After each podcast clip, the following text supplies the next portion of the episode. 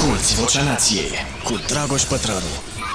Bun venit! Deci astăzi, doamnelor și domnilor, ci că este Sfântul Justinian. Iar pe mine, pentru cine nu știe, chiar așa mă cheamă. Deci în buletin, nu la la mine, uh, Pătraru Dragoș Justinian. Mama a vrut să mă facă popă, ceea ce, băi, ar fi mers serios, adică un pic de voce să găsea, cu tare, cu tare și uite că, dar uh, nu s-a potrivit treaba uh, până la capăt.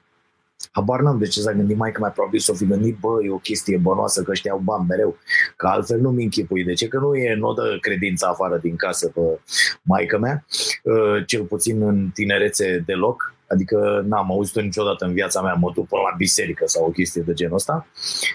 Cert e că a ales acest nume uh, și mi-a zis Justinian, drept pentru care eu habar n-aveam, dar astăzi pe... Dar nu pică mereu în aceeași dată sau cum e? Da. Deci astăzi, 2 august, ar fi sfântul ăsta Justinian și îi mulțumesc Amaliei pentru că mi-aduce uh, aminte uh, de treaba asta.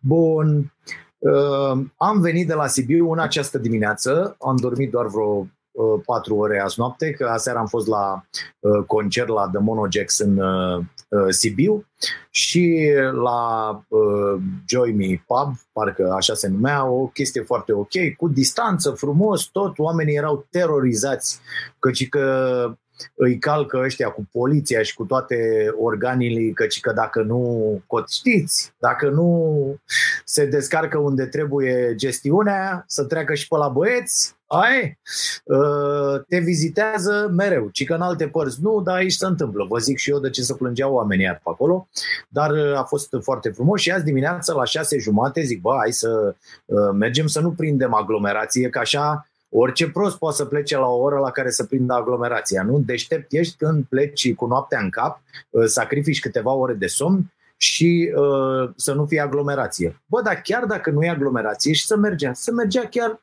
super ok, s-a mers frumos tot drumul, vreau să vă spun că am făcut din Sibiu, uh, am părăsit Sibiu undeva la șapte fără un sfert, ceva de fără zece, uh, da? și la 10 jumate eram acasă, fraților. Deci s-a mers foarte, foarte bine. Bă, cu toate astea, există cretinii acestei planete care nu pot altfel, mă. Deci ei dacă nu merg să facă, uite așa, 200 la oră, să pună în pericol viețile tuturor care vin din, uh, din sens opus, ei nu se simt bine. Există acești cretini printre noi și eu Cred că, uh, pentru, pentru că am fost acolo, să nu-mi pese de viața celorlalți, cu toții probabil la 20, la 25 de ani, la 30 de ani suntem acolo.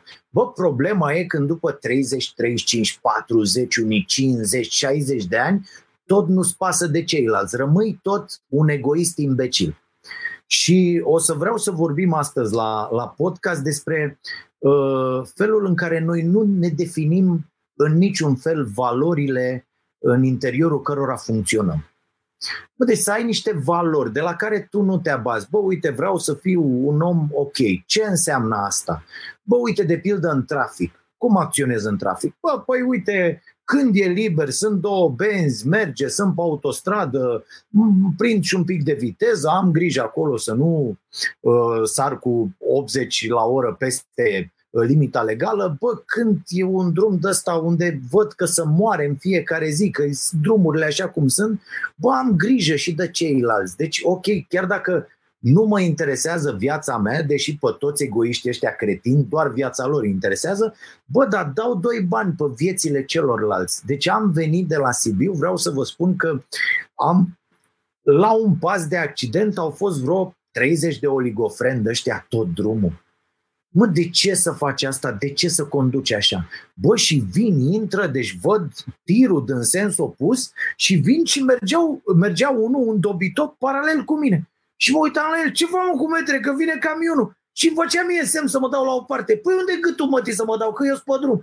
Doamne, Maica Domnului, deci bă, lumea este absolut cretină și de fapt, despre asta este vorba, că uh, la un moment dat, bă, uh, tot dăm, bă, nu există educație, bă, la școală, bă, nu e așa. îți trebuie un pic de creier, mă, atât, un pic de creier să spui această problemă. Bă, să pui această problemă tu cu tine, cu mintea ta, să te uiți în oglindă ca bou ce ești și să zici, bă, cine sunt eu de fapt? Ce, care sunt valorile alea în care eu cred, că nu, eu nu cred că uh, un individ poate să aibă asta ca valoare, bă, să ajung primul peste tot. Știți cu cât a, cât a câștigat unul de la Sibiu la Ploiești, de pildă, mergând ca un cretin și riscându-și viața la fiecare depășire de asta? Cred că a făcut cu 10 minute mai puțin decât mine. Bă, dobitocule, dormeai 10 minute, adică, bă, 10... Și știți ce se întâmplă? Că nu se grăbea că avea vreun concert de ținut undeva, era dirijor la Opera Națională sau la Filarmonică sau la... Uh, uh, nu se grăbea să citească o carte, nu tati, sau să dea un examen undeva că de, este uh, medic neurochirurg. Nu tăticu. Venea ca prostul să așeza în canapea, îi zicea, fă, adu și mie o bere lui nevastă sa, că te bat și azi, da? și să punea cu telecomanda pe burtă și zicea, să mă uit Și stătea ca animal acolo, să uita vegeta ca prostul ore întregi. Ore întregi. Dar era fericit că a ajuns cu 10 minute mai devreme de la Sibiu la Ploiești. Asta zic, cât de bou să fii. Pentru, și o spun cu, cu cea mai mare înțelegere și cu cea mai mare dragoste. Pentru că vreau să vă spun că e vorba de mentalitate și cum îți fixezi această mentalitate.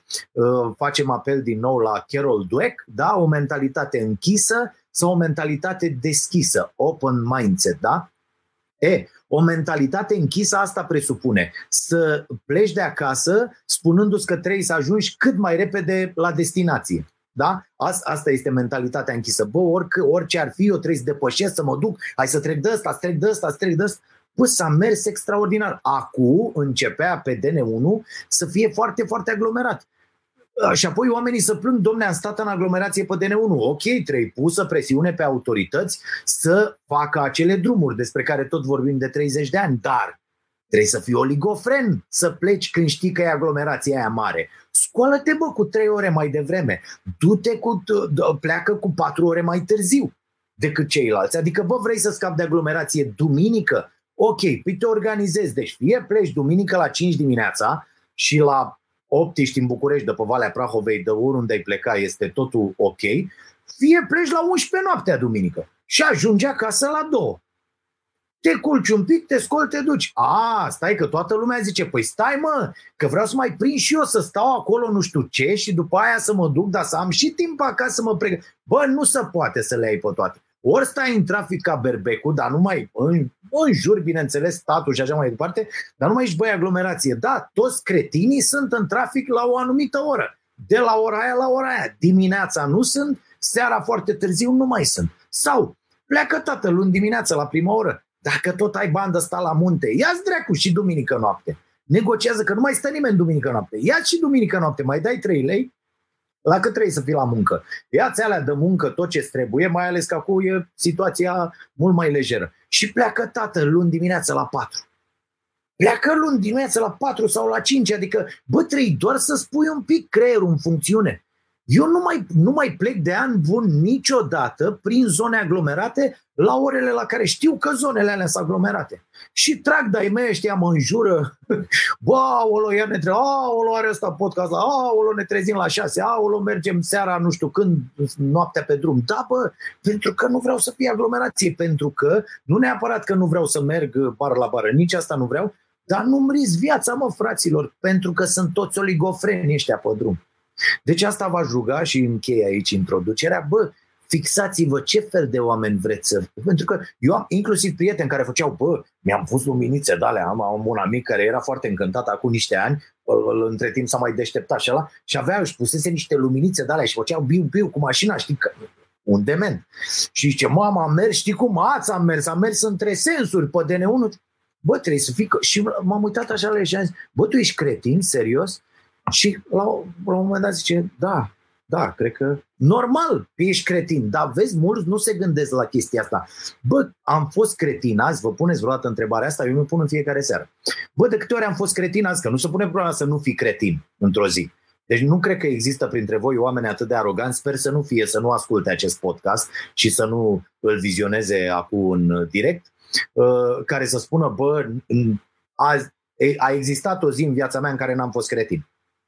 Doar dacă ai dormit toată ziua. Dar și atunci ți-a zis cineva, bă, ai dormit ca un cretin toată ziua, da? Deci nu, nu există asta, să nu fii prost într-o zi, să nu fii, suntem mereu, tot timpul, da? Așa și învățăm. Bă, dar să te, bă, am fost de mai multe ori decât ar fi trebuit, adică câteodată ești prost că ești prost, asta e. Da? Ești prost că ești prost, nu te-ai gândit. Bă, dar foarte, la foarte multe lucruri te poți gândi. Uite cum e asta cu mersul. Bă, dacă fiecare ar fi un pic mai responsabil, bă, hai să nu mai pună la frână înaintea mea, că am depășit eu și era să dau peste el. Hai să nu, mai, uh, să nu mă mai bag așa să-l vâr pe ăla care stă și merge regulamentar să-l dau un șanț. Hai să nu mai accelerez ca un idiot în, uh, uh, prin localități și să merg 120 și să-mi iasă un copil de la sau o bătrână în față și apoi să zic, păi ce să fac, mi-a ieșit, era loc nepermis. Hai să vedem cât putem da de la noi și cu ce poate să contribuie fiecare, astfel încât lucrurile să arate mai bine și mai sigur pentru toată lumea. Ok, avem cele mai proaste drumuri din lume. Ok, trebuie să punem presiune pe autorități. Bă, dar foarte mult din a uh, uh, micșora numărul ăsta de morți în fiecare zi pe șosele, foarte mult depinde de noi. De cum ne fixăm noi mintea proastă pe care o avem cu toții, astfel încât să încercăm cât mai mulți dintre noi să trăiască, nu să moară. Bă, 10 minute dintr-un capăt în altul nu înseamnă nimic. Nu înseamnă nimic pentru niște oameni, mai ales, uite, oamenii care stau în București, care stau ore întregi în trafic în fiecare zi, ore întregi. Contează, bă, că ajungi după Valea Prahovei la București cu 10, puneți dracu un podcast, puneți o melodie, tâmpitule, ascultă. Puneți un album, am ascultat 5 albume extraordinare de la uh, Sibiu până aici, 3-4 albume, tip fabuloase, am stat, m-am bucurat de muzică, de... Fă bă, o discuție, dobitocule, la volan, discută, ești atent la drum, mergi lejer, n-ai niciun fel de problemă, trebuie să stai ca... Că aia trebuie să stai atent ca să faci chestiile alea. Cu 140 să mergi și să faci, uite așa, tot timpul, aia trebuie să fii atent. Dă-te măta, înscrie-te la curse, ia-ți o daia de pilot, du-te și dă-te cu mașinile de viteză, înscrie-te la dastea, la raliul României, la... Nu pe străzile astea, mă, cretinilor ce suntem. Da, mi se pare, mi se pare incredibil. Album de ascultat. Uh, recomandări. Uh, vreau să vă spun că de astăzi la podcast uh, mi-a transmis bunul nostru prieten Gusti, care uh, are grijă de uh, zona asta de, de YouTube. Mi-a zis, bă, pătrarule, dacă mai lași vreo piesă de asta să ne taie YouTube-ul, că nu ne, ne dau afară cu totul uh, de pe YouTube, pentru că îți drepturi de autor, piese la recomandări, Bă, mie asta chiar mi se pare o tâmpenie. Bă, poți să recomanzi, bă, acolo, lasă-i, bă, pe oameni să-și recomande, mă, muzică. Așadar, doar o să citim recomandarea. Pur și simplu. Caterina uh, are pe burtieră, pune acolo burtiera, Moon Taxi, let the record play. Și voi dați play la record, da? Și o să vedeți că sună bine. Nu am putut eu să mă mai muțăresc nițel pentru că nu mai putem să uh, dăm play, să se audă Uh, aici la podcast uh, pentru că sunt uh, drepturi de autor și ne ucid ăștia de la, de la YouTube. De peste tot, cred, nu? Caterina, de peste tot. Toți, toți cretini ăștia cu... Da, da, da. Deci asta e. Uh, și atunci doar îi recomandăm pe oamenii ăștia, deși dacă și puneam un pic melodia, poate mai vindeau și ei trei discuri. Da, asta este. Da, eu înțeleg foarte bine asta cu drepturile de autor, mai ales că noi avem probabil cea mai piratată emisiune uh, din uh, România și ne-am obișnuit, ne luptăm cu treaba asta. Apropo de această chestiune, uh, că tot mai primesc sfaturi de la oameni, domne, dar vezi că să fură, să asta, să, să știți că nouă ne-a trecut și mie mi-a trecut cu o carte din care am înțeles că asta e, bă, dacă nu mergem să citim, o să fim în continuare dobitoși, dar o să urlăm ca niște dobitoci cu pretenția că deținem adevărul. Așa credeam și eu acum vreun an jumate, când mai mulți telespectatori, și se recunosc ei cu uh, mi-au zis, bă, nu oprimă piratarea, apoi lasă-i să te pirateze în continuare, că asta înseamnă audiență mai mare. Și eu am zis, a, mă las mă pace că m-am săturat, ne omoară ăștia, nu monetizăm, nu facem întrege. Bă, și am oprit asta cu YouTube-ul, cu pirateria, i-am raportat pe aia, i-am belit, i-am nu știu ce și după aia când am văzut audiențele în scădere și numărul de utilizatori și tot am zis, bă, ce dracu s-a întâmplat? Și am revenit, pac, Eu și cu Gary Vee ce ne-am mai luat țap, țapa asta, bineînțeles, nu păstrăm proporțiile, dar și el a făcut, a ținut coada sus și a ieșit de pe YouTube. Și s-a întors după șase luni uh, în genunchi uh, la, la ăștia de la YouTube. Deci, uh, și am revenit. Și am citit, am început, zic, ia bă să vă să cită, că eu așa fac, când uh, constat că sunt foarte prost pe un subiect, îmi iau 10 cărți. Îți, hai tată să vedem ce înțelegem de aici. Și apoi avem o părere un pic mai competentă, tată. După 10 cărți e mai competentă părerea despre un subiect. Și am luat cartea uh, Streaming, Sharing, Stealing. Sau o, o, într-un fel așezate aceste trei cuvinte, dar sper asta să fie ordinea, uh, ordinea corectă. Am mai discutat eu, am mai adus vorba de vreo două ori despre ea. E foarte interesantă și înțelegeți de ce Amazon și Netflix și toți băieții ăștia au dărâmat giganți uh, din industria entertainmentului. E foarte interesantă cartea și învățați foarte multe lucruri de acolo, inclusiv de ce e, lași, e bine să lași într-una, într-o anumită măsură un produs să fie uh, uh, piratat. E mare șmecherie, așa că noi am revenit și de acolo, după ce am revenit și am aplicat acele principii, totul s-a dus în sus. Deci, ce înseamnă să te pui la punct cu uh, bibilica. Și pentru că m-au tot întrebat oamenii și ne pregătim și la uh, Școala Nației uh, să facem un curs de scriere creativă, uh, tot felul de lucruri de-astea pentru cei care uh, vor să scrie. Uh, și unul dintre cursuri va fi ținut de uh, colegul Mihai Radu uh, și mai vorbim cu niște oameni foarte Uh, cunoscuți, n-am încă uh, acordul lor pentru uh, treaba asta, dar am fost întrebat în ultimele zile, săptămâni, luni, adică sunt mesaje care vin mereu despre uh, scris. Domne, cum fac? Eu vreau să fiu scriitor. Și eu le zic oamenilor, așa, scrie, apucă-te, bagă, scrie. Nu, domne, stai puțin că nu am făcut nu știu ce curs, am făcut nu știu ce daia, dar nu știu că sunt blocat, că sunt care, ce m-a sfătuit ca să... Și eu întotdeauna le zic oamenilor, bă, scrieți, dar nu...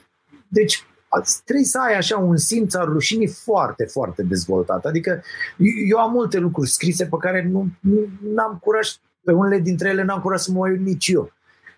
Trebuie să ai așa o, o rușine față de, de treaba asta și să, să, să ai și o măsură a valorii și să zici, bă, poate nu, încă nu, hai să mai treacă niște timp, hai să mai acumulezi niște experiență, hai să mai încerc, hai să mai lucrezi, hai să mai exersezi. Și aici e o chestie foarte importantă și pentru că tot am primit zilele trecute două mesaje într-o zi pe tema asta, am zis, bă, Ia să le recomand eu oamenilor care vor să devină scriitori sau care vor să-și îmbunătățească uh, scrisul câteva cărți. Și am găsit câteva recomandări uh, foarte bune uh, într-un articol și am luat din acel articol un articol de pe Medium. Vă recomand platforma asta, este ok și cu un abonament foarte, foarte mic. Găsiți tot felul de lucruri despre subiectele care vă interesează și de acolo ajungeți la, uh, de acolo cerul e limita, pentru că plecând de la un articol pe o temă care vă interesează și sunt mii de articole, sunt o grămadă de, de uh, specialiști, freelancer, jurnaliști, băgători de seamă uh, care scriu acolo, puteți să vă luați referințe și de acolo să ajungeți la cărți foarte interesante. Și așa am făcut eu cu aceste recomandări. Și am a vă recomanda cinci cărți pentru astăzi despre a scrie, da? Des, despre uh, a-ți îmbunătăți uh, nivelul scriiturii. Uh, am, am reușit să citesc până acum două dintre ele, citesc uh, la celelalte trei, uh, sper săptămâna asta să le termin, dar uh, le-am început pe toate, pentru că așa fac, am, le-am luat pe toate cinci, am început să citesc. Uh, la prima care uh, pe una am lăsat-o. Recomandare de carte. A lui uh, Stephen King, On Writing, mi se pare că se numește. Mm. Na. Am trecut la următoarea uh, și mi-a plăcut foarte tare Wild Mind. E o carte pe care uh, vă recomand. Uh, este foarte bună, Natalie Goldberg.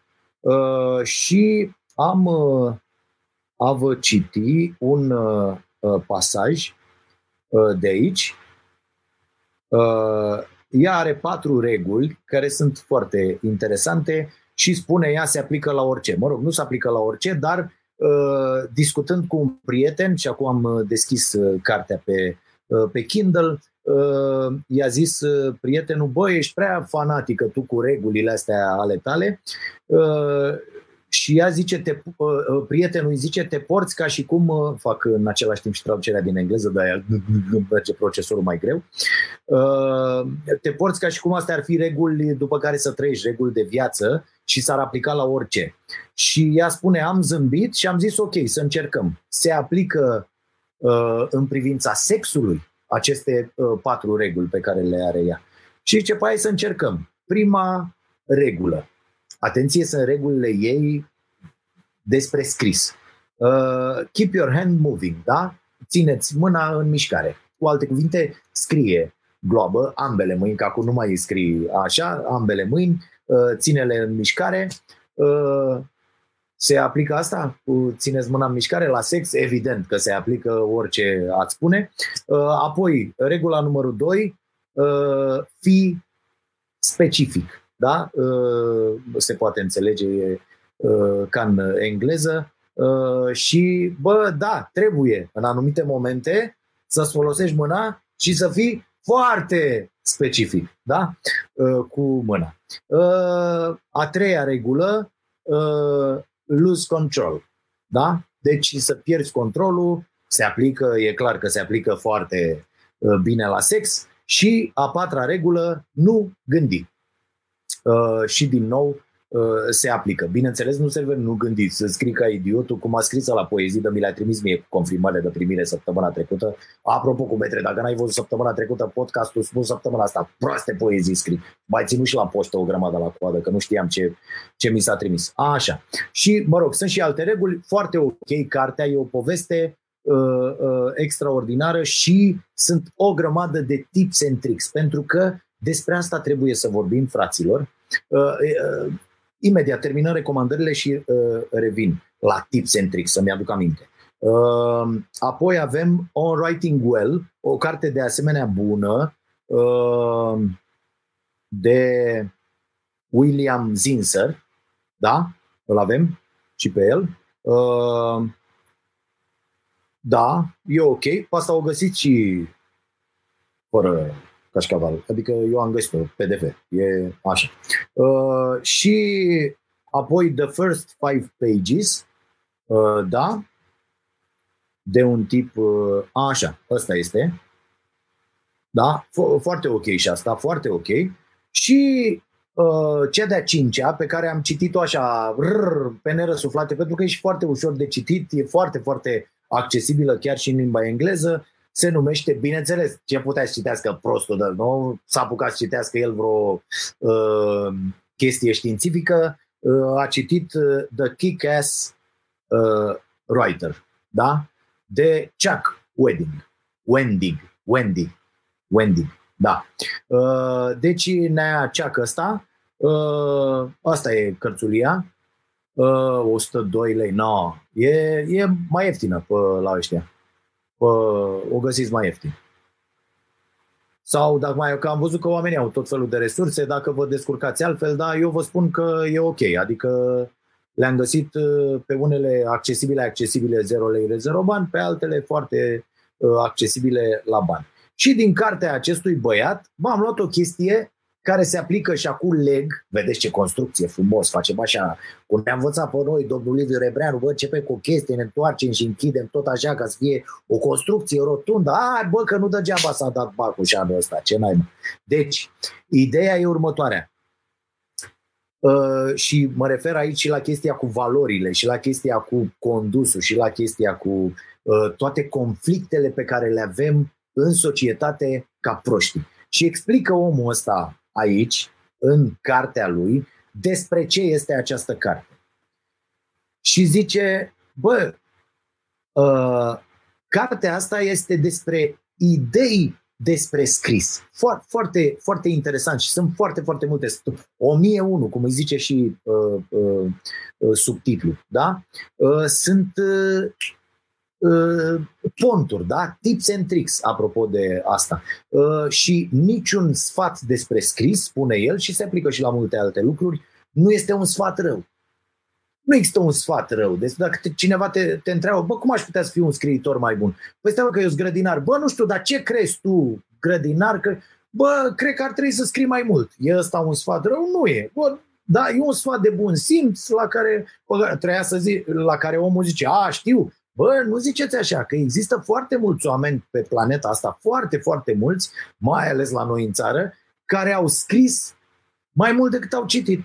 Au publicat mai mult decât au citit în viața lor. Și vedeți foarte, foarte repede, da? Uh, apoi el zice, uh, și niciun sfat despre a scrie nu este un sfat uh, perfect adevărat, spune el, da? Uh, perfectly true advice.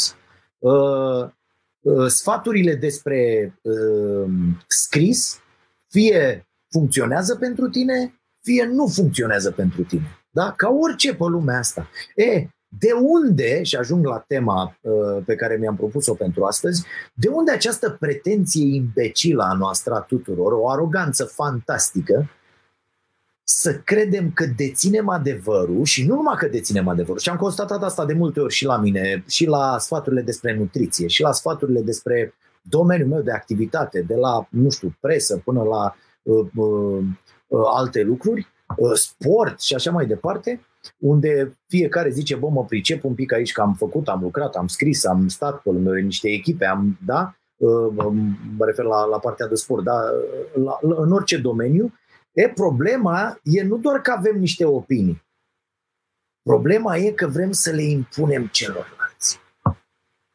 Și eu cred că un om se maturizează cu adevărat când nu mai încearcă bă, să-și impună opiniile cumva uh, uh, supărându-se pe ceilalți pentru că nu uh, adoptă aceleași valori, pentru că nu sunt de acord cu aceeași uh, rețetă de slăbit sau de mâncat sau de uh, făcut sport uh, sau de scris. De ce? De unde aroganța asta fantastică a noastră? Și uite ce ce băiatul ăsta și mi-a plăcut foarte mult și uh, e o idee cu care uh, uh, am hotărât să uh, deschid și eu cartea asta despre nutriție pe care o scoatem pentru că s-ar putea înțelege lucruri uh, absolut idiote, că am deține în vreun fel vreun adevăr. Nu, fraților, nu e, nu e vorba despre adevăr.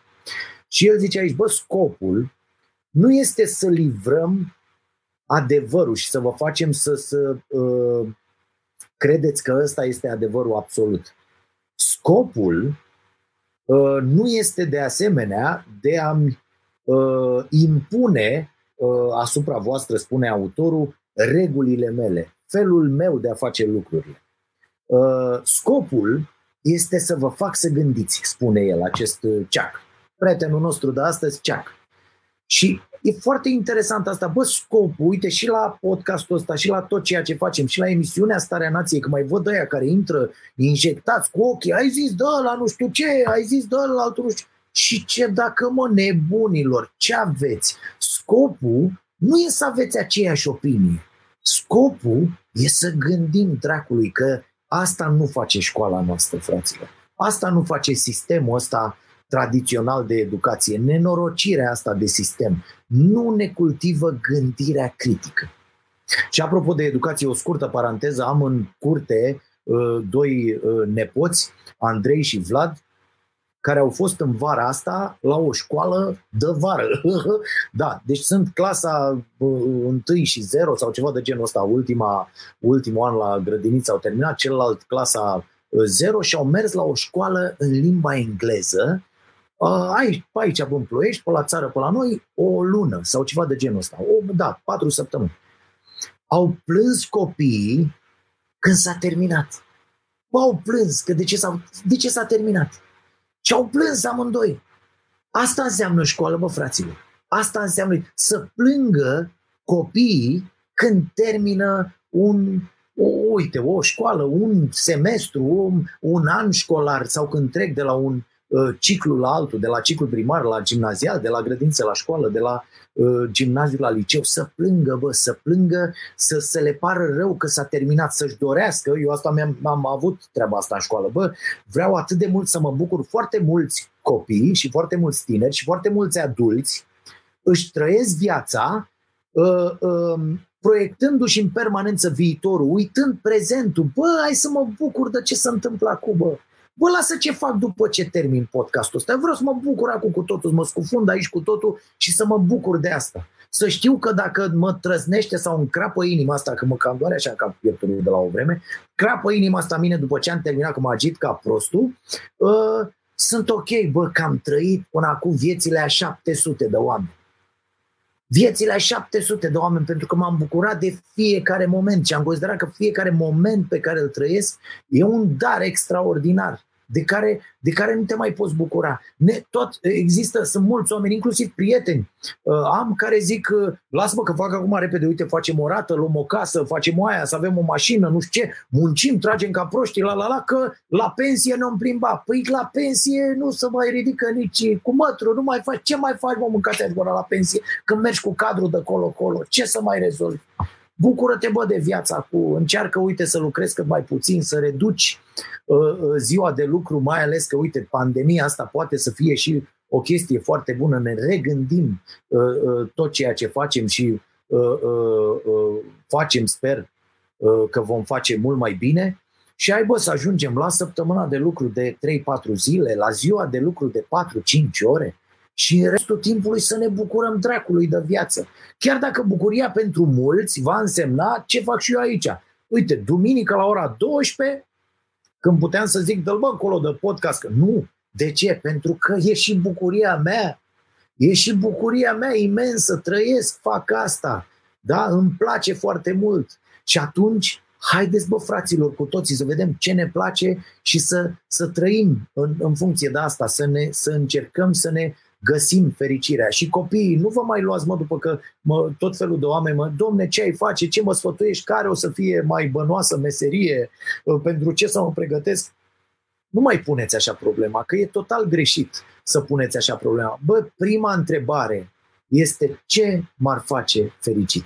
Nu mai trăim acum 200 de ani, nu mai trăim acum 700 de ani, trăim în anul 2020 în care prima întrebare uh, pe care trebuie să ne o punem de când mergem la școală, de când... Bă, ce mă face pe mine fericit? Sigur că lucrurile astea se pot schimba în timp. Nu trebuie să rămâi ca prostul să faci aia pentru că la un moment dat te făcea fericit. Te pot face fericit pe rând mai multe lucruri. De pildă, eu vreau să mă ocup de uh, chestia asta cu Școala Nației și cu o Academie de Sport pentru restul vieții mele. Nu știu dacă de la anul sau de peste 2 ani, dar sigur, după ce termin asta cu emisiunea și mai mult de două sezoane pe cât am făcut următorul contract, oricum simt că nu mai rezist și că nu știu dacă aș mai vrea și aș vrea să mă ocup de uh, treaba asta cu sport, academie, uh, școală, Uh, și, și educație. Asta aș vrea să fac, m-ar face extraordinar de fericit pentru că nici n-ar mai trebui să caut cu orice preț, bă, trebuie să, aolo, să câștig, să face, că nu avem, pleacă și copiii, să realizează, merg la școlile lor, le-am dat drumul, hai tată, și să facem lucruri care ne, uh, ne fac fericiți cât mai de devreme. Eu am promis și mă țin de cuvânt, să știți, am 43, la 45 eu am ieșit la pensie, tată. Ce înseamnă pentru mine pensie? Înseamnă că am asigurați banii aia cu care să trăiesc, dacă n-aș mai face nimic până la sfârșitul vieții, să trăiesc mode că uh, nu există, că poți să te duci să spargi 5 milioane de euro la casino într-o seară. Da? Nu. Cu un trai decent, cu un venit decent, ca niște oameni normali, să trăim până la sfârșitul vieții, fără să mai fie nevoie să muncesc o oră în viața mea. Și tot ce fac, chiar dacă e tot muncă și să fac pentru că mă face fericit în primul rând. A, că să câștigă și un ban, că e acolo să îți iei trei pâini și două boabe de orez, ok. Dar nu ăsta să fie scopul, cum a fost de la 20 de ani până, uh, până acum de curând. Da, să pui, bă, stai puțin, că trebuie să, aolo, că ai de plătit rate, datorii, de pus bani, de strâns bani pentru copii, pentru școli, pentru... Da, și să schimbă aceste priorități. Și asta zice și omul ăsta, bă, ideea e să, să, să ne provocăm unii pe alții, de fapt ăsta e scopul și cu aceste cărți, și cu podcastul, și cu tot ce, ce facem, și cu emisiunea, bă, hai bă să gândim. Hai bă să gândească, uite, citim, că și aici e chestia, că tu zici, bă, m-am gândit. Uite, eu ca să scriu mai bine, uh, ar trebui să scriu în fiecare zi, uite, vreau să scriu poezii de pildă, bă, trebuie să scriu trei poezii pe zi, Există și această rețetă, o avea și Hemingway, da? Nu lași zi fără 5 pagini, 10 pagini, cât îți fixezi acolo, bune, proaste, nu contează, revii la ele după, da, și ce zice și fata aia, keep your hand moving, da? Uh, sau your hands, ca să uh, fim adaptați la, uh, la prezent. Și uh, uh, asta e treaba și gata. Nu bă, hai să citim despre asta, pentru că citind, dacă te uiți, ăla, uh, uh, trei sferturi dintre sfaturile ăstuia, ceacă ăsta, ceac uh, Wendy, uh, sunt niște tâmpenii. Niște idioțenii, dar și el zice asta. Bă, jumătate din ce vă spun aici reprezintă tâmpenii absolute, dar multe dintre ele te pun pe gânduri și îți faci propria rețetă. Că despre asta este vorba. Ce dracu funcționează pentru tine și ce nu funcționează. Suntem indivizi unici. Despre pixul ăsta care cade pe jos, nu o să scrie doi oameni de pe planeta asta la fel. Nu există așa ceva. Deși avem o, o singură acțiune, un pix cade. Mă, eu voi scrie într-un fel, Caterina va scrie într-un fel, voi veți scrie în cu totul altfel, fiecare dintre voi va scrie în cu totul altfel despre un pix uh, uh, care cade.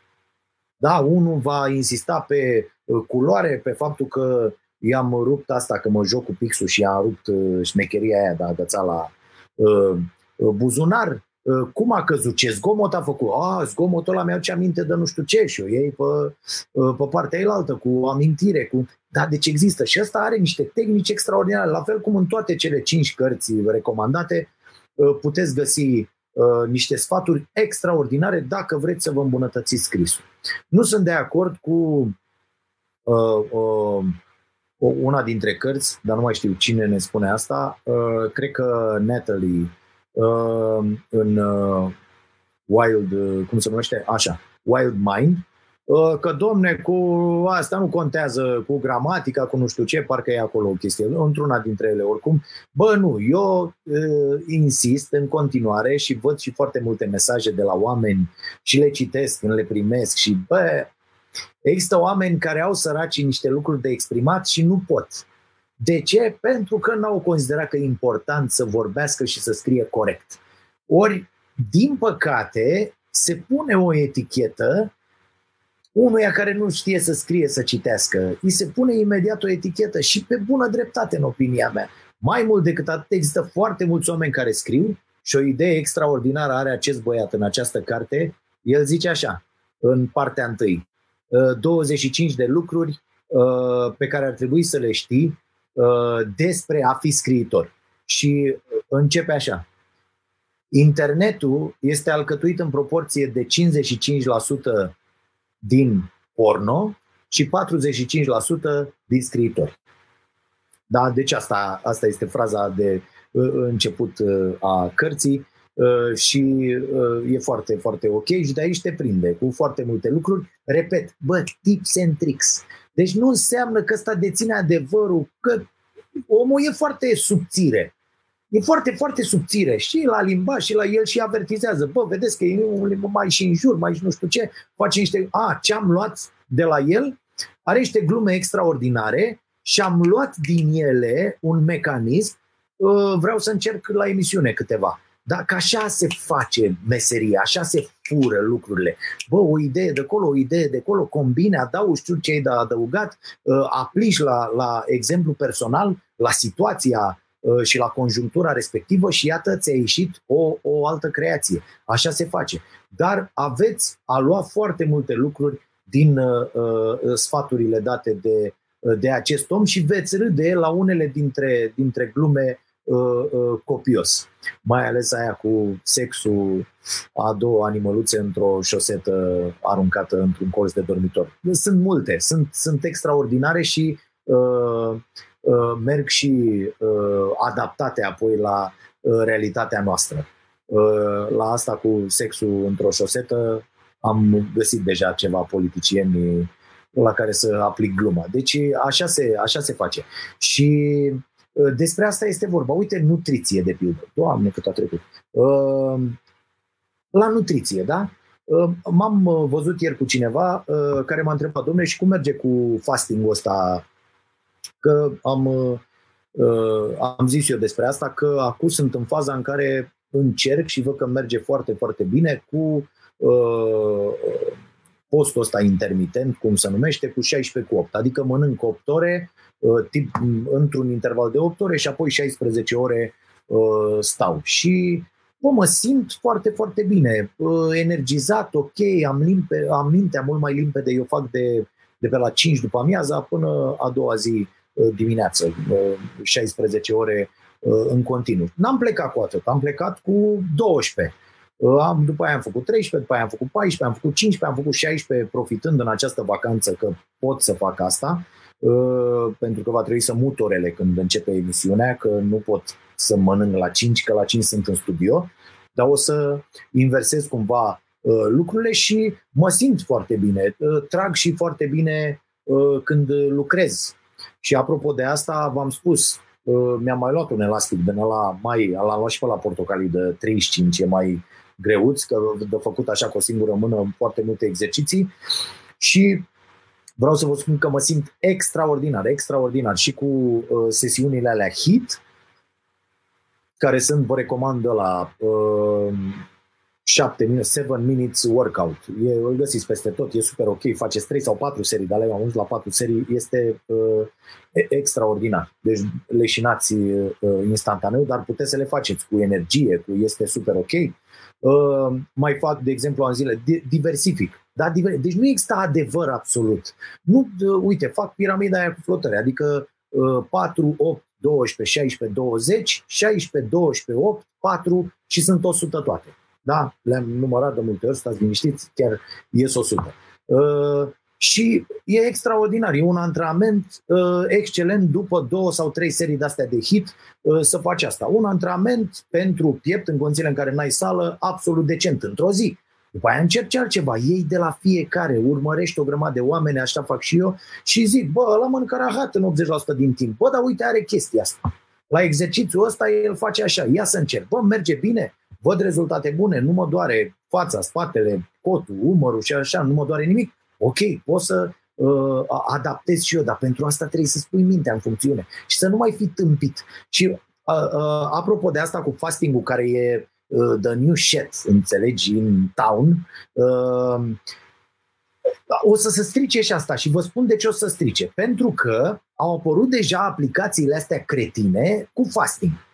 Și poate n-ar fi o chestie rea, adică la început n-au fost o chestie rea, dar aplicațiile astea ce fac? Din dorința de a te face cumva dependent de ele, ca să achiziționezi tot felul de rahaturi, tot felul de așa în interiorul aplicației sau să cumperi o aplicație, ă, te provoacă să faci mai mult. Trăim într-o, încă trăim în societatea cretină care spre să încheie cât mai repede, a lui mai mult înseamnă neapărat mai bine. Și așa am fost crescuți de mici. Bă, ce uite că tot au fost examenele și astea. Bă, cât ai scris? Bă, a scris 15 pagini. Mamă, zboară mama asta, a scris 15 pagini. Păi bă, dacă a scris pe 15 pagini, Ana are mere. N-a scris bine, nu? Deci, bă, da, putea să iasă să zică, bă, am scris 3 pagini, dar am scris, vreau să le public, frate. Deci am scris 3 pagini, de, am plâns eu. Cum făcea Gigi? Am scris ceva, am plâns eu când am scris, cum, cum zicea, că l-a luat plânsul pe el când a scris. De, despre asta este vorba. Și dacă apreciază și profesorii că ai scris bine alea trei pagini, trebuie să te duci să scrii ca un cretin.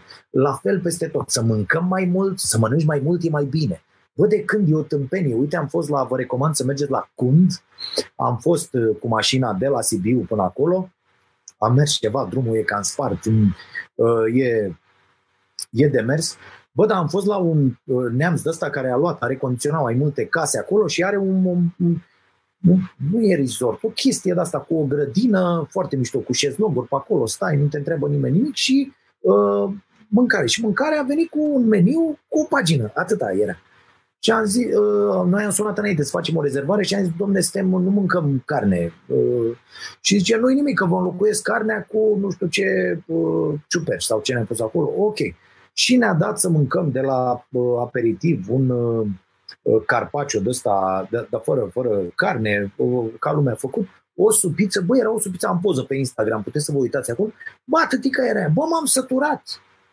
Că ideea e că au fost cinci feluri, da, tot acâmul, și ai luat câte un pic din fiecare și ai mâncat ce... Mi-era și foame când am venit și am adus niște chifle de alea abia scoase din cuptor de aia și cu un uh, uh, und în ăsta nenorocit de la făcut uh, în casă, cum să face. Uh, dar ca idee, bă, nu trebuie să mănânci ca animalul, cum mâncam și eu până acum de rupeam și eu, nu frate, și să mănânci ce trebuie, asta e foarte, foarte important. E, și în această societate de consum, la fel cu hainele. V-am spus, frate, cu hainele, bă, gata, mă, 4-5 tricouri, aia e, te schimbi în ele de primăvara până toamna, alea sunt, după aia le-ai spălat, le pus în dulap, le mai ieși la anul, nu mai trebuie, cum am făcut eu, 50 de perechi de kiloși, 50 de perechi de ciorap, 70 de perechi Bă, gata, da asta, dacă am avut toată copilăria, două perechi de chiloți și o pereche de ciorap de spălat în seara, frumos, tața, vezi, rămâi cu chestii de-astea și când dă țăranul prost de bani, eu să-mi iau ciorap de noi la 20 de bucăți, oh, mamă, jur, ciorap, și am acum două sertare de alea de pline cu ciorap, cu kiloși, ce faci, bă, nebunule cu ele, că am constatat tot 5-6 perechi porți, cât porți acolo până să spală, că asta e... Da, mi se pare Uh, suntem de o prostie fantastică și suntem educați în această uh, uh, paradigmă absolut imbecilă cu mai mult înseamnă mai bine. Asculți Vocea Nației, disponibilă pe iTunes, Spotify, SoundCloud sau pe starea nației.ro la secțiunea podcast. E, și apropo de asta, de ce o să strici asta cu fasting-ul? Pentru că aceste aplicații te împing să ții mai mult. Băi, eu nu consider că să ții o să ajungi să ții ca în dement o săptămână de doar dacă ai, Doamne ferește, că am citit și eu foarte mult despre asta și mi-au mai povestit și alții care, care să pricep, bă, da, ai un, bă, un început de cancer, o, niște boli pe care vrei să le dai înapoi, v-am și recomandat cartea aceea, Anduit se cheamă, a doctorului Orniș, parcă îl cheamă, da, deci sunt anumite boli uh, uh, reversibile. Uh, și faci chestia asta cu ajutorul alimentației, adică a lipsei de alimentație pentru că uh, trebuie să intri în starea aia. Uh, sunt foarte multe discuții aici, nu vreau să intru în amănunte, mai ales că ar putea să înțeleagă unii, bă, să dă ăsta specialist. Nu, frate, citesc, văd ce citesc, bă, mă uit, aplic, citesc mai mult, studii și tot felul de nebunii și văd dacă lucrurile funcționează pentru mine sau nu mă simt foarte, foarte bine cu chestia asta să nu mai bag stomacul în draci tot timpul. Deși, dacă mă întrebați acum 2 ani, mă simțeam foarte bine cu alea 5 mese pe zi, 3 mese principale, două gustări, stai puțin ca să nu mănânci mult la masă și să mănânci des, că e și asta o filozofie. Bă, nu m-am simțit foarte bine cu aia. Simțeam că mănânc foarte mult, foarte mult, tot timpul plin, tot timpul, bă, cu stomacul gol gândesc altfel. Serios, nu să tremur de foame, dar să începi să ajungi să controlezi lucrurile astea și să știi că și aici e o chestie. Că dacă mănânci bou, fast food, McDonald's, uh, ziceți, KFC-uri și toate rahaturile astea și o rup pe cola și pe Pepsi, Normal că ți-e foame de la zahărul la tot timpul și o să nimerești tot cu diabet și cu toate nenorocirile și cu bolile de circulație și cu tensiune și cu tot ce vrei, pentru că mănânci prostii. Dacă știi în capul tău că ai toate analizele ok, că tot, totul e în parametri, că ai mâncat tot ce e ok să mănânci azi și ți-ai luat toți nutrienții, macro, micro, vitamine, uh, grăsimi, tot, tot, tot, ți-ai luat tot ce trebuie și uh, ai mâncat uh, foarte bine, asta îți setează mintea. Și nu-ți mai e foame. Foame ție când mănânci prostii, pentru că prostiile alea îți produc și mai multă foame. Asta trebuie să înțelegem. Și o să strice asta cu fastigul, știți de ce? O să apuce un prost de mâine să citească sau să-și ia o aplicație de asta și să zică a, e gata, eu țin o săptămână, că nu ți se întâmplă nimic. Și o să moară în bou, că nu o să țină cum trebuie, că nu o să mănânce uh, ceea ce trebuie, că are niște carențe fantastice în corp de care nu știa și o să crape un prost. De la un prost care cra- crapă, care capră era să zic, care crapă, o să ducă toată treaba asta, că toată lumea o să zică după aia, pe ce faci, bă, ții vrei, n-ai văzut că a murit ăla? Păi el a murit că a fost un bou, tată. Da? Deci ă, despre asta e vorba și e foarte, foarte important să ne punem mintea uh, în uh, circulație și la contribuție, fraților. Uh, și cred că astfel, dacă am renunțat la pretenția asta tâmpită de a avea dreptate. Deci nu doar că avem pretenția de a avea dreptate, dar am pretenția ca tu să ai aceeași opinie cu mine, pentru că argumentele mele sunt irefutabile și atunci tu nu poți să fii de altă părere decât dacă ești plătit, ați văzut toate alea care apar și la proteste și la... Ești plătit să crezi asta, că nu poți să fii dobitoc. Că uh, dacă, dacă tu, tu nu poți să ai dreptate. Și vă spun de ce. Dacă ai tu dreptate, înseamnă că eu mă înșel. Dacă am un punct de vedere diferit. Ori eu n-am cum să mă înșel. Așa gândesc 90% dintre oameni care nu acceptă nici eu. Până la o vârstă n-am, n-am acceptat sub nicio formă că, că n-am dreptate. Că așa ne naștem proști. Și suntem prost educați și nu stă nimeni să-ți explice, bă, în viață te înșeli. Nu mai fi atât de vehement cu niște lucruri cu care n-ar trebui să fii. Citește, documentează-te, fă opinii echilibrate, acceptă contraargumente, discută, nu fi taliban. Nu te învață nimeni. Unii învățăm singuri, alții rămânem idioți până la adânci bătrâneți. Și murim așa, proști, neacceptând opinia celuilalt. Vă dați seama cum ar dispărea orice fel de conflict, de dispută. Eu văd asta de fiecare dată când mă întâlnesc cu un tip, cu un om, un tip, o tipă, un om mai inteligent, inteligentă, deci cu un om mai inteligent decât mine, mai citit decât mine, mai uh, oricât de Uh, cu stilul ăsta al meu absolut idiot, îmi expun eu punctul de vedere și argumente și 7 și 8 și 10 și așa, omul respectiv ascultă, e de acord cu unele, nu e de acord cu altele, expune de ce nu e. N-ajungem, fraților, să ne certăm niciodată. Bă, n-ajungem. Chiar dacă ne despărțim, eu rămânând la opinia mea și el la opinia lui. Despre asta e vorba. Bă, gândim, da, ne-am activat spiritul critic, da, ne documentăm, din surse ok, reușim să fim atât de educați încât să identificăm sursele ok, să ne documentăm și să avem opinii. Ne putem schimba acele opinii când găsim argumente care contrazic opiniile noastre și sunt mai bune? Da, e ok. Ăla e punctul în care ar trebui să fim cu toții. A, a, acolo trebuie să fim cu toții. Și atunci nu s-ar mai întâmpla multe dintre lucrurile cretine care se întâmplă acum pe pământ. Adică mi se pare incredibil. Uite, aroganța aia fantastică, de pildă uh, că uh, maimuța are barbă, da?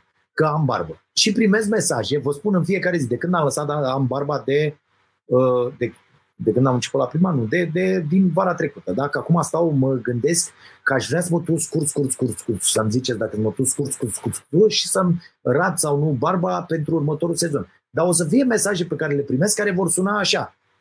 Uh, dă barba jos, ești urât. Mă să mor tu că deții adevărul pe frumusețe și urățenie?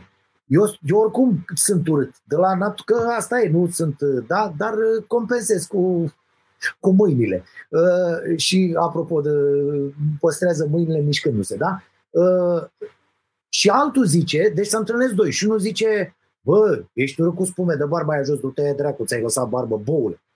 Și ăla are un adevăr, adică el știe clar treaba, el nu se întreabă niciodată, bă, dar poate am eu o problemă. Și vine altul care zice, bă, băiatule, lasă-ți bă barbă, tu nu vezi ce față proastă ai. Ai o față de dobitor, lasă-și tu o barbă, o mustață, care mai bine. Înseamnă că vreunul dintre ei deține adevărul? Nu. Dar proștii când se vor întâlni, fie mă vor face fiecare prost pe partea lui, fie dacă se întâlnesc ei între ei să o omoară. Ca niște idioți pentru că au definiții diferite pentru ceea ce înseamnă frumos. Bă, ce crezi tu că e frumos? Nu reprezintă, mă, adevărul, mă, idiotule. Ce crezi tu că e urât? Nu reprezintă adevărul. Astea sunt noțiuni absolut subiective. Și ceea ce ție ți se pare hidos, altuia îi se pare că poate, că, că poate să moară pentru, pentru chestia Da? De, despre asta este vorba. Dar dacă nu avem un o, o mentalitate deschisă, dacă nu putem să ne raportăm la lucrurile astea activându-ne spiritul critic și fiind foarte, foarte toleranți, nu avem absolut nicio șansă. Vom trăi ca niște idioți măcinați de uh, uh, tot felul de lupte de-astea interne care ne și provoacă daune serioase uh, la uh, organele interne și aici, mai ales aici sus, și Asta e. Credem că asta e viața. Nu e, fraților. Viața este despre a fi liniștit, împăcat, ă, fericit, despre a căuta lucrurile astea. Nu e despre a sta la tărăboi în trafic și faruri și la la la la la nenorocitule și uh, eu sunt de stânga, tu ești de dreapta, deci eu sunt ok, tu ești un nenorocit sau uh, uh, uh, eu sunt... Uh, deci toate, toate, toate extremele astea, da? Toate extremele astea unde oamenii ei zic că dețin adevărul absolut. Suntem niște proști. Atâta timp cât funcționăm în această paradigmă, bine și rău, alb și negru, suntem niște idioți. În momentul când depășim acest punct, atunci se poate spune că începem cât de cât să scoatem capul în lume, să trăim. Au, au uh, pe albumul nou Gloria, au uh, prietenii de la The Monogex uh, exact, exact versul ăsta. Cu viața începe atunci când ai decis. E, e o piesă foarte bună. Să o ascultați, versurile sunt, sunt foarte ok și, și melodia ca atare, dar asta e ideea că viața începe când ai decis să înceapă. Poți să te consumi în tot felul de rahaturi proaste sau poți să trăiești și să-ți faci naibii o viață. Uh, și o să fac o chestie acum pe care n-am mai făcut-o de 3 săptămâni, deși mai aveam aici uh, câteva lucruri. Uh, uh, dar vreau să citesc totuși un pic despre uh, caritate. Uh, o, o să vă mai spun că am fost, imediat o să luăm și întrebări câteva. Am fost săptămâna asta la Sibiu, nu în vacanță. Uh, chiar, uite, cum a arătat vacanța, vacanța mea de, de o săptămână la Sibiu. Am, luat, am închiriat uh, uh, un apartament, pentru că am fost și cu Robert. El a, el a fost cu treaba acolo, la un camp de, uh, de basket organizat de uh, Ionuș Georgescu, uh, pe care îl cunoașteți cu siguranță copilul meu, ca să zic așa, uh, pe care l-am uh, avut înainte să îi am pe ăștia la alții doi uh, și pe care l-am crescut frumos, că uite ce, ce lucruri face.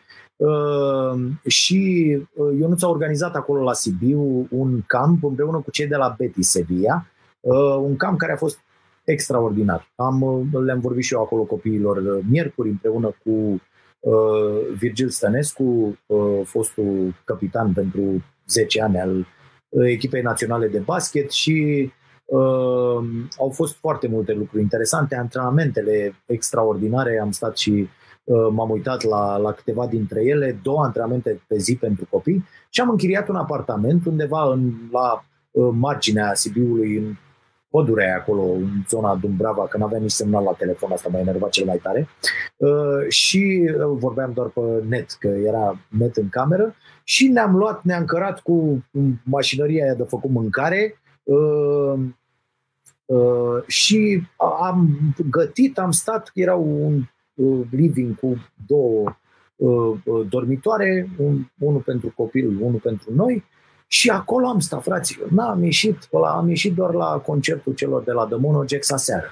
În rest n-am uh, mers, uh, a, și am ieșit din Sibiu. Adică am fost și ne-am plimbat, am fost la Cund, am fost la undeva pe la CBL, prin apropiere, dar să mergi un pic în pădure, unde sunt cât mai puțini oameni și să mănânci undeva unde la fel e uh, în aer liber, în, na, ca să poți să păstrezi toate normele. În rest, deloc, nu, nu plimbări, nu am făcut pe taximetristul în Sibiu, uh, l-am dus și l-am adus pe ăsta uh, de la antrenament și uh, asta a fost toată treaba, toată, toată săptămâna. În rest, citit, un pic de lucru, că na, lucrăm pentru, pentru nou sezon, ne pregătim, facem decoruri, noi facem tot felul de, de nebunii și sper să, să ne iasă, chiar dacă slabe speranțe să terminăm până la începutul sezonului. Din păcate, achiziționăm ceva aparatură și uh, vine în 4-6 săptămâni de aici încolo. Deci, probabil vom începe sezonul tot așa și uh, apoi, la un moment dat, vom uh,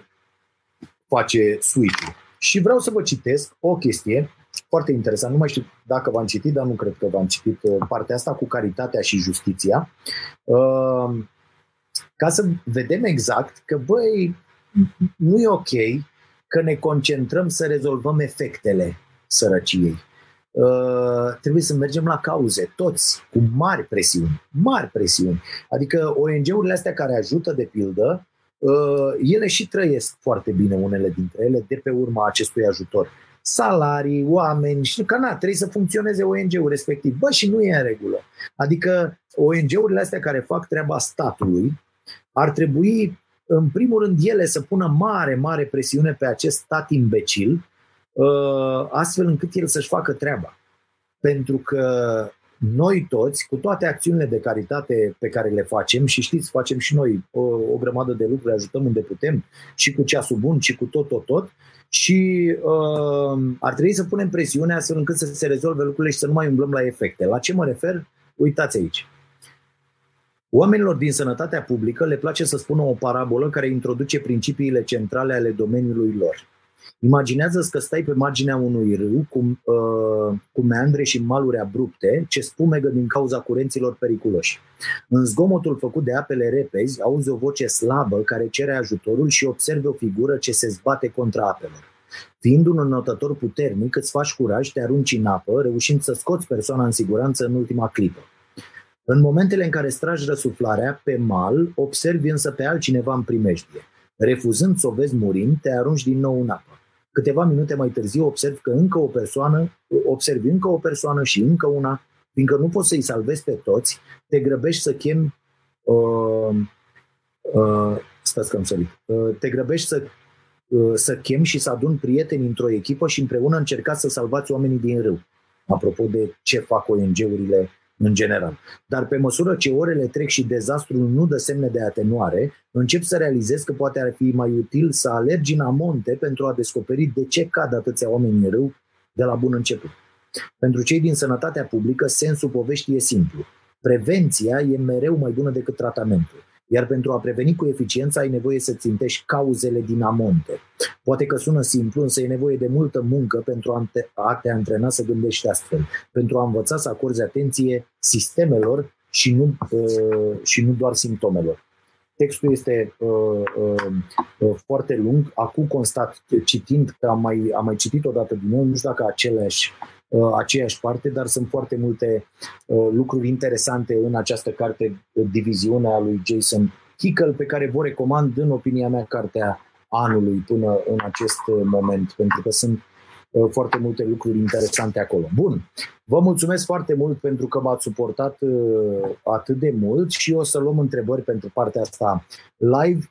Haideți să vă spun așa, Vă mulțumesc pentru susținere, pentru faptul că trebuia să spun asta la început, am niște texte de spus la început, mereu sar peste ele, mereu mă ceartă Caterina, Loredana uh, și toți oamenii care uh, au grijă ca maimuța să respecte programul, dar uh, asta nu se întâmplă. Deci, vă mulțumim pentru faptul că vă activați în continuare calitatea de membru pe canalul nostru de YouTube, Starea Nației Oficial Uh, și pentru că ne, uh, vă abonați fie cu bani, fie fără bani uh, acolo la acest canal, înseamnă foarte mult pentru noi. De asemenea, vă mulțumim pentru donațiile care vin pe pagina noastră de pe site-ul nostru la www.stareanației.ro aveți acolo butonul susține și puteți să ne trimiteți lunar sau o singură dată o sumă cât considerați voi.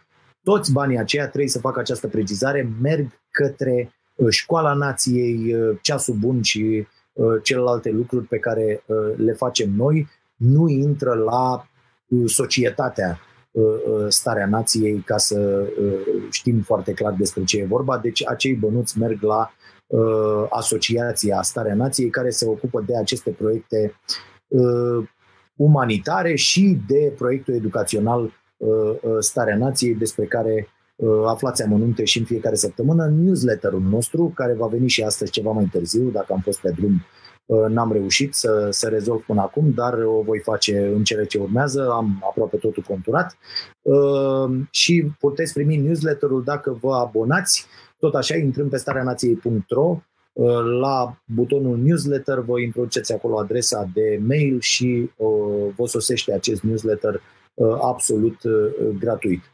Și vă mulțumim pentru lucrurile astea, pentru că ne, ne sunteți alături. Aștept sugestiile voastre în continuare la dragoșarompătraru.ro pentru nou sezon. Avem și noi uh, chestii uh, noi pe care am vrea să vi le uh, propunem. Vom vedea, știți că facem anul, uh, asta an de an, unele merg, altele nu merg, la unele renunțăm, pe unele le, uh, le păstrăm și așa mai departe. Hai să vedem întrebări. Voi scrieți, Pătraru citește.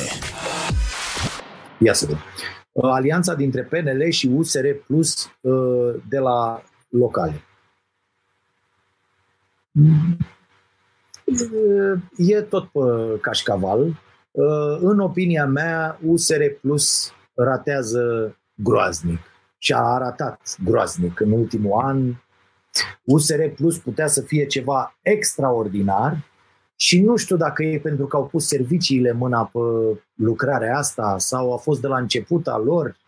Uh, habar n-am, dar în opinia mea această uh, structură sau aceste două structuri care s-au unit, USR și Plus, aceste două structuri puteau să fie Uh, uh, partidele care salvează uh, zona asta politică din România și până acum n-au confirmat, ba mai mult am tendința să cred că eșuează lamentabil. Nu, n-au boașe, n-au, n-au ce le trebuie pentru chestia asta. Sunt prost conduși în opinia mea și unii și alții.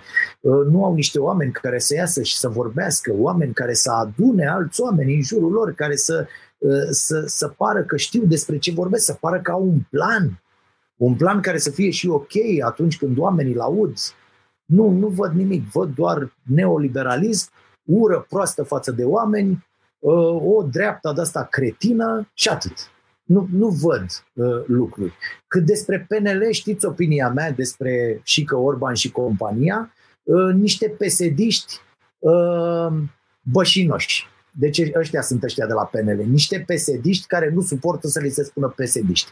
Cam asta sunt. Tot pe ciordeală de la cap la coadă, tot pe să-i punem pai noștri, tot pe iai numai să câștigăm voturile și după aia vedem noi ce facem. Și pe tăiat, pe tăiat, că ei dau acum că trebuie să dea bine, dar după aia să vedeți tăieri, că așa se întâmplă mereu când vin băieții ăștia la putere. Și pe filozofia aia proastă că prea foarte multă bogăție, foarte mult consum și foarte multă uh, bogăția bogaților se va revărsa în cele din urmă și uh, către cei săraci și cei foarte, foarte săraci vor deveni doar săraci și asta va fi un lucru senzațional.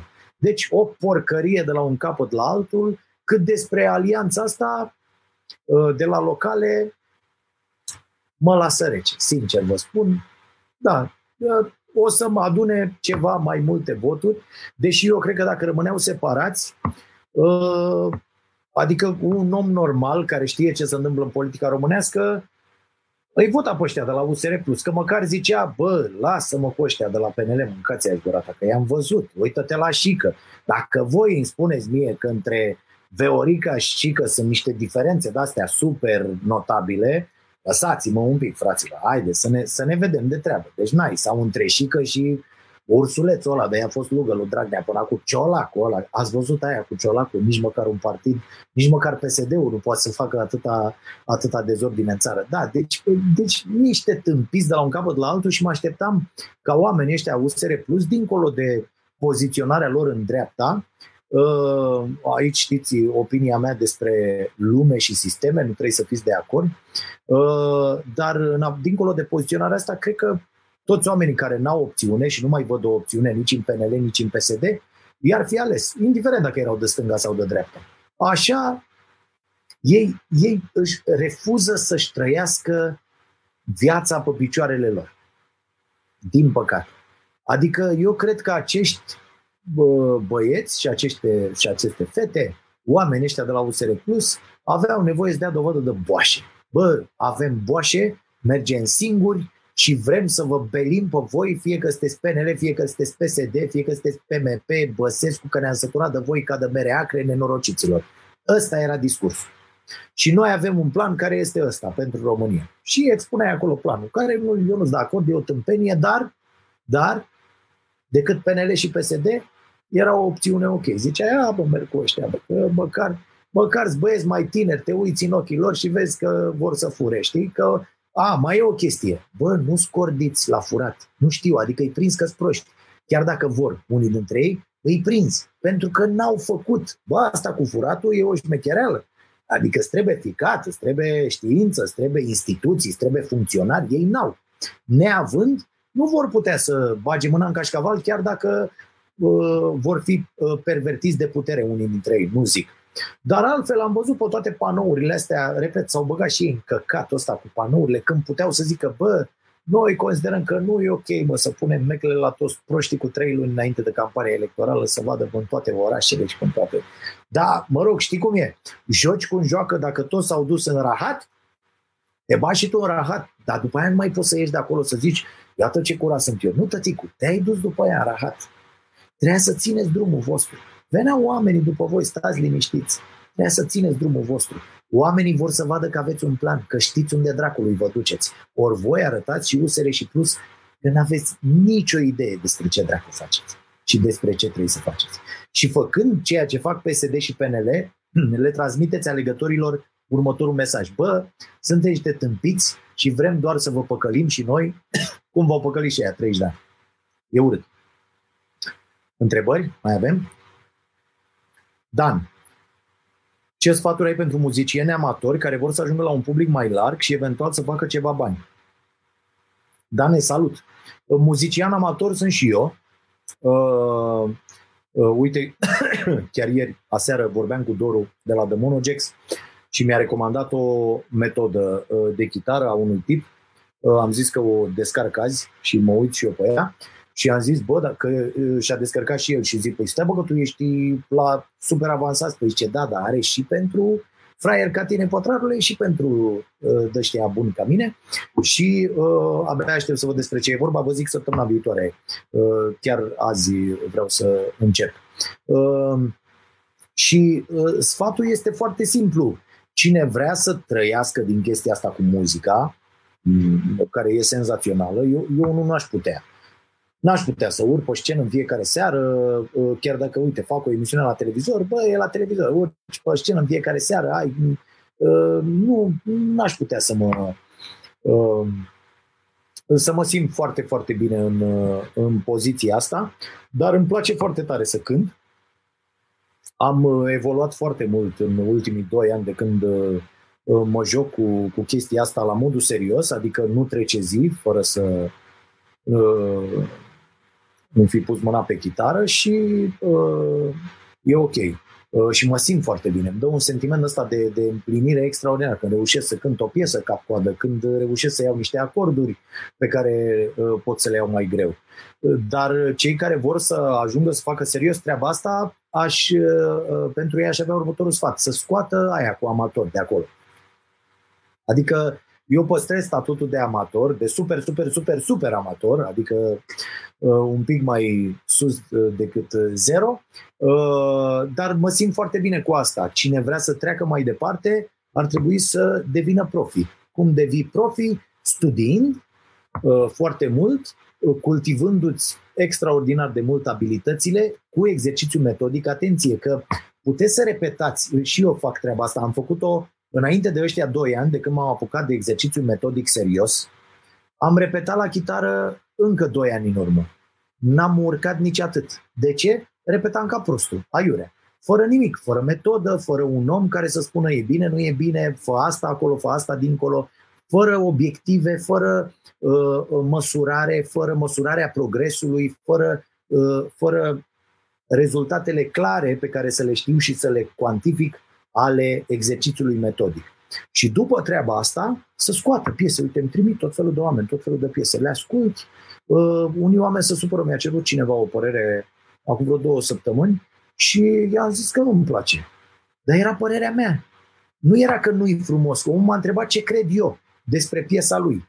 Și am zis că, băi, e ca în lălăială, am simțit la un moment dat că putea să meargă într-o direcție bună, dar în opinia mea, iar în opinia mea, n-a mers, a ratat momentul de a merge într-o direcție bună, versurile mi s-au făcut, mi s-au părut stupizele, așa cum sunt versurile la uh, 98% dintre uh, piesele românești, adică cu excepția zonei de uh, rock uh, și rock alternativ, underground și așa mai departe, versurile sunt așa, niște chestii absolut idiote, da? Gen Irina Rimes și Smiley, adică de-astea dă dai cu un ciocan în cap, Na, nu găsești nimic, adică absolut nimic. Dar oamenii asta propun o muzică de asta comercială, mai mult înseamnă mai bine, hituri în fiecare lună să dea ăștia la posturile de radio, să dea mafia radio ce trebuie și nimic pentru cap. Ori dacă închizi radio cu piesele astea proaste și dai drumul la un album cu mesaj, cu versuri, niște oameni care încearcă să facă o muzică, crești și tu aici la căpățână, că de la, o, de la un vers de la, uite, viața începe atunci când decizi, da, când ai decis, așa e, așa e versul, te întrebi, la volan, mergând frumos, cu 50, 60, 70 la oră, cât e acolo, în localitate frumoasă, bă, viața mea este sau nu este? A început? Am decis că a început? S-o fi și terminat? Și ia uite la ce gânduri ajungi. Păi nu trebuie să mergi cu 200 la oră. Gândește un pic, prostule, la situația ta când ești pe drum, la condiția ta. Rămânând atent la drum, bineînțeles. Da, gândește-te, bă, viața mea, asculți piesa asta și zici, bă, nu, chiar, eram și eu în viața mea. Mai sunt? A început? Am decis că începe? Foarte interesant, nu? Dar trebuie să ne punem tărtăcuța în funcțiune. Deci sfatul ar fi scoate tata, e ca la scris și să știi că poți, uh, uh, Dan, poți lua cărțile astea despre scris, pentru că și muzica e, uh, e tot despre asta și vezi acele uh, tips and tricks care se pot aplica în domeniul tău. Mi se pare foarte, foarte interesant. De pildă, eu mă gândeam știind și câteva acorduri și neavând o voce care se ducă în uh, toate cotloanele Uh, și care să ia toate tonurile posibile. Uh, și eu mă gândeam la chestia asta, băi, ia să-mi scriu niște versuri de-astea așa zdranga, zdranga, mai vorbite, mai gen Cohen, așa, uh, da, Dylan, adică în zona asta și adaptate la ce înseamnă. Ia să vă și m-am apucat așa, mi-e rușine de ce a ieșit până acum, mi-e foarte rușine. Când mă uit, transpir de rușine. Dar asta nu e un lucru rău, e un lucru foarte bun. Și apoi rămân, bă, în momentul când ajung să zic, uite, da, bă, asta ar fi o chestie ok, o, o să o propun acolo. Poate să ajung, poate ajung acolo ca uh, uh, venerabilul domn Dylan la uh, 80 de ani, nu? Să fac prima, primul mel-mel codobel. Nu? Poate, poate mai devreme, poate mai târziu, dar ideea e să lucrezi. Lucrează, scoate, propune și uite, cine auzise uh, de, uh, și inclusiv de oameni ăștia, că tot am fost aseară la concert, mă rog, la 50 la concert, dar ce mai contează? Dacă sunt fan, bă, fan, merg cu trupa unde, așa, uh, Cine auzi de ei acum câțiva ani? N-au auzit nimeni. Au început, au scos hiturile alea, s-au lansat la noi la starea nației, ca să... Așa, uh, cu un sfert de secundă, cu hai cu o mie de da, ce aveau înainte, cu tablou, cu așa, de care n-au auzit nimeni. Eu am ascultat când au venit prima dată la noi, acum, nu știu, uh, patru ani, ceva de genul ăsta. Da, și iată cum au urcat Hai tată, hai tată, ăsta, uite, Doru, eu vorbesc în numele lui, da, nu se supără. El era, avea o meserie cinstită, tată, ce de om, ce programator, lucra la ăștia cu ei, EA Sports, cu FIFA, cu nu știu ce, cu la la la, și omul a mers cu muzica în paralel, a mers, a mers, a mers, până când muzica i-a zis, Cocoș, hai în cu totul, că merge. Așa i-a zis muzica, i-a bătut în geam și a zis, domnul Doru, dumneavoastră, hai bă, vino în coacă, urli frumos, hai să-ți arăt o chestie. Să poate trăi din muzică la nivelul la care ai ajuns tu, împreună cu acești băieți. Este, bă, și oamenii își trăiesc vițul. Ăsta vei cu motocicleta la uh, Sibiu, frumos, iată, viață, tată, te bucuri de viață, muncești de spargi, că să uh, mergeți la o repetiție și la o dată, să nu credeți că e așa uh, atât de ușor și să ții ritmul ăsta cu, eu n-aș putea, știi, cu concerte aproape în fiecare seară, cu turnee, cu hai să și compunem, hai să și facem, e, e greu.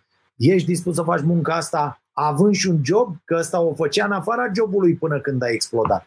Că despre asta este vorba te pregătești, mă, bine și cum? Că uite, eu acum fac emisiune, fac toate treburile astea, dar mă specializez. Am, uh, urmează în septembrie să am certificarea uh, finală la personal trainer, la nutriționist sportiv, la uh, antrenor pentru uh, zona de copii și juniori, pe uh, partea de uh, pe partea fizică.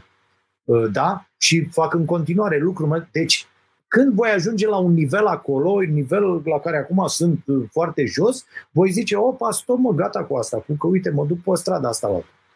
Și nu știu, mă duc la o echipă de Liga 4 de hockey pe iarbă din România care nu există și uh, sunt acolo, îi antrenez, sunt uh, antrenor de căpățân. Da?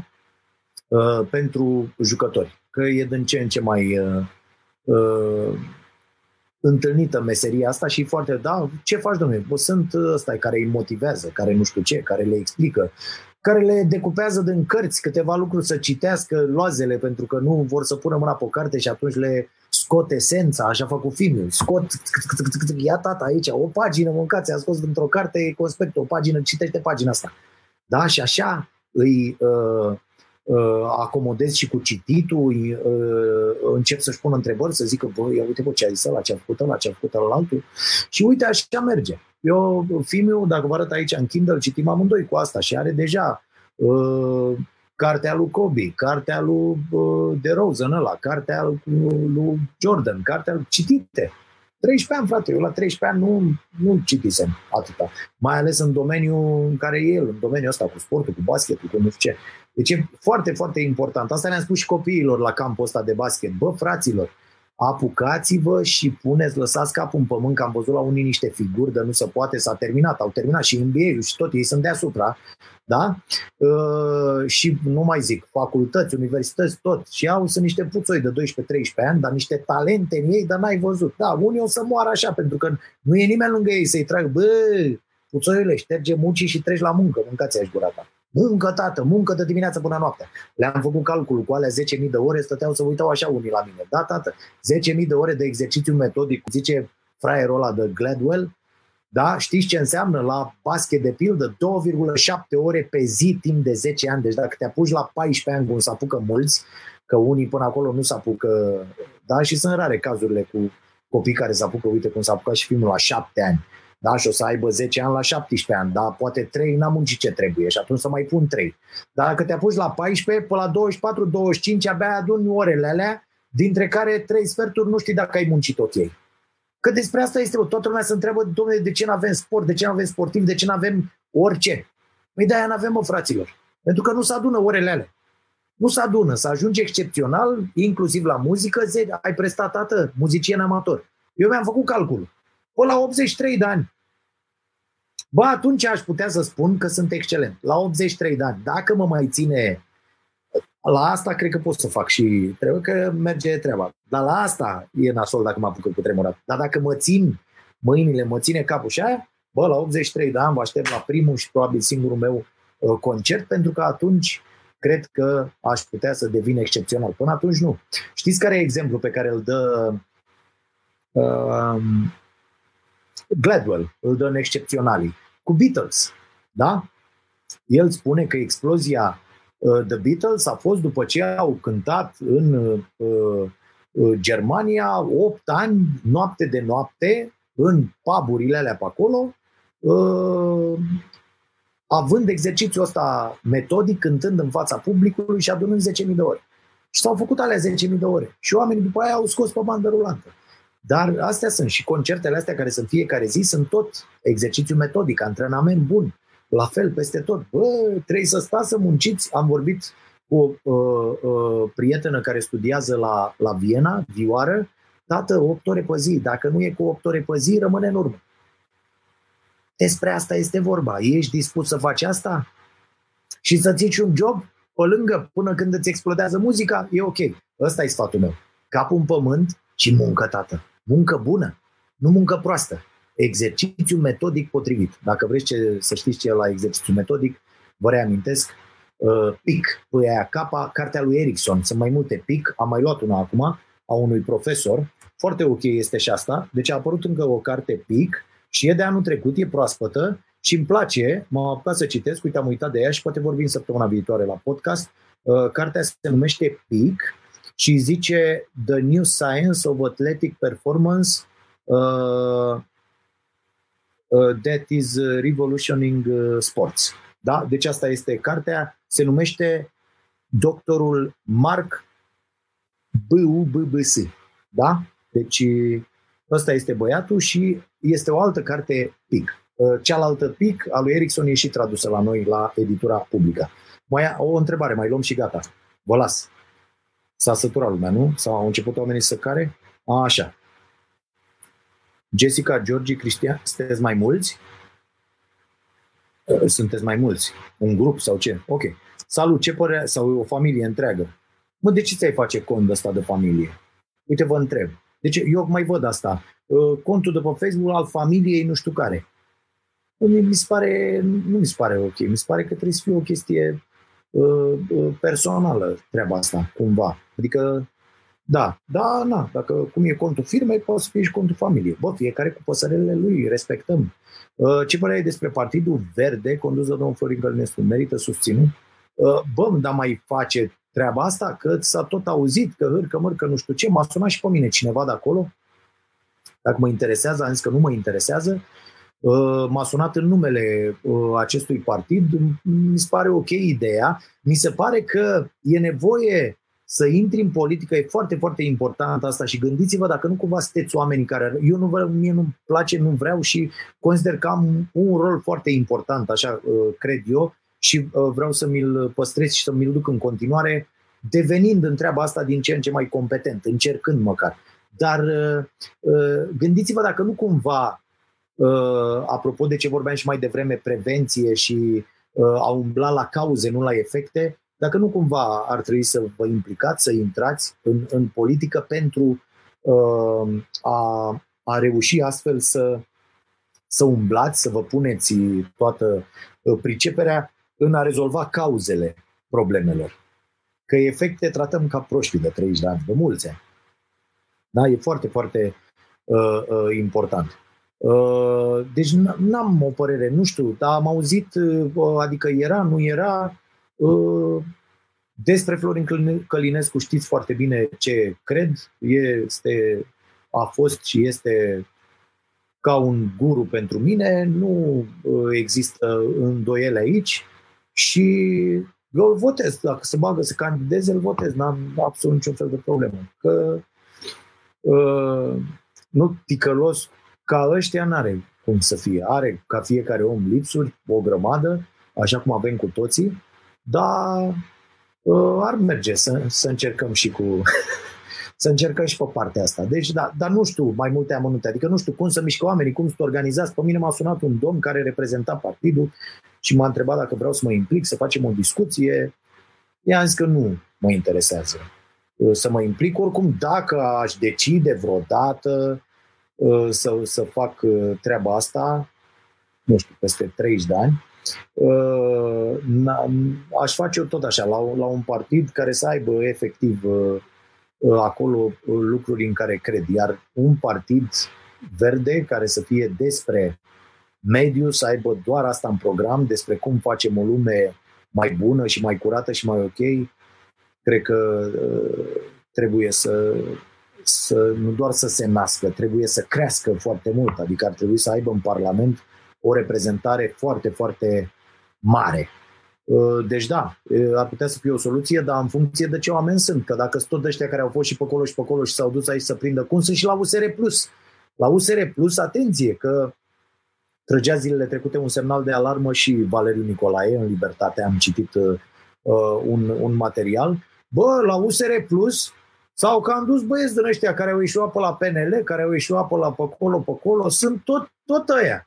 Ori, bă, degeaba scrie pe tine USR dacă tu ești tot de la băieții aia, ai tot aceleași concepții despre lume, despre viață, despre cum se face cașcavalul, despre rolul unui politician și despre rolul politicii în viața oamenilor.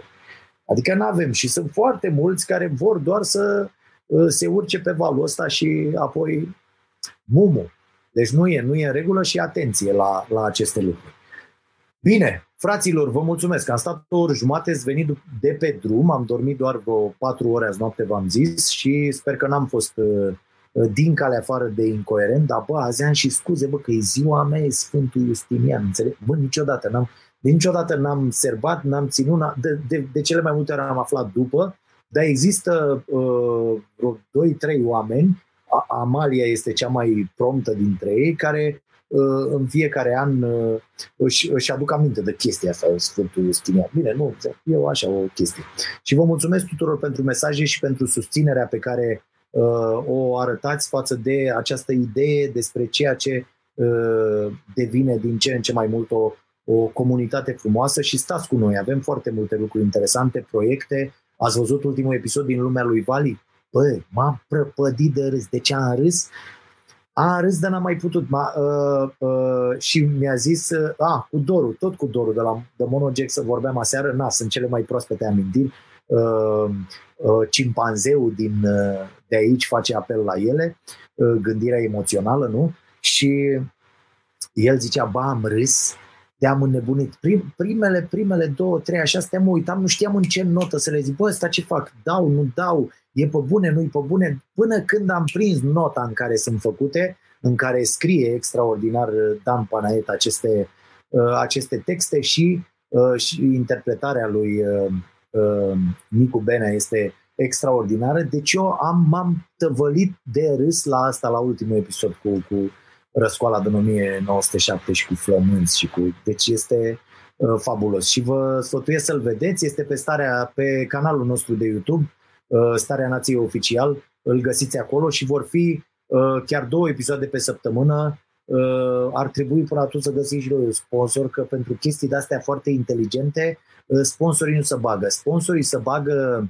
uh, și firmele mari, în general corporațiile, să bagă la când e vorba de oligofreni și de mesaje pentru oligofreni. De ce? Pentru că oligofrenii consumă orice, orice căcat le dai aia consumă, nu se întreabă, pentru că pe când oamenii care consumă lucruri deștepte, acelor oameni trebuie să le livrezi lucruri inteligente. Ori, din păcate, publicitate în mare măsură își fac la noi companiile care uh, vor să acceseze public uh, și să scurgă din gură. Ăla e publicul perfect pentru acești oameni. Da, bine, vă mulțumim uh, foarte mult și vă dau întâlnire duminica viitoare. Până atunci lucrăm, intrăm și noi în pâine în această lună și cu uh, ce facem pentru emisiune și ne pregătim pentru un uh, nou sezon uh, uh, care va fi pe uh, Prima TV din uh, 31 uh, august. Cel puțin așa spun uh, înțelegerile pe care le avem la această oră. Și dacă aveți în minte un produs, media, pe care ați vrea să-l faceți, orice, orice, și aveți o idee și vreți să o faceți și aveți nevoie de o umbrelă de asta mai mare cum e starea nației și vreți să vă ocupați de ceva, Apropo, se pare că am găsit și cum urmim editura Nației din loc și o vom face și vă mulțumesc din nou pentru mesaje, dar o să vă spun săptămâna viitoare uh, mai multe, nu m-am pregătit în mod special pentru astăzi.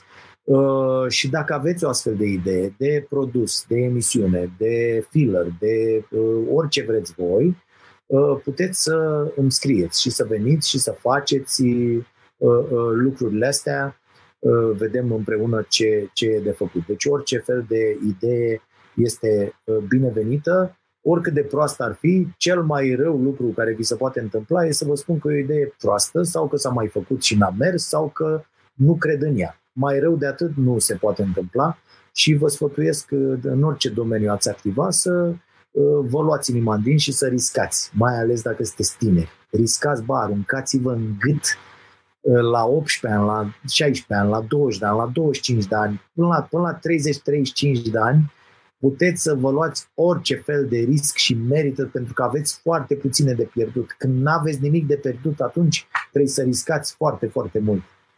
Foarte, foarte mult. Și uh, așa uh, puteți să ajungeți în, uh, în locuri bune pentru voi. Hai, puneți-vă pe citit că vă ascult data viitoare cu uh, toate recomandările astea și să ne fie bine tuturor. Sănătate! Pa!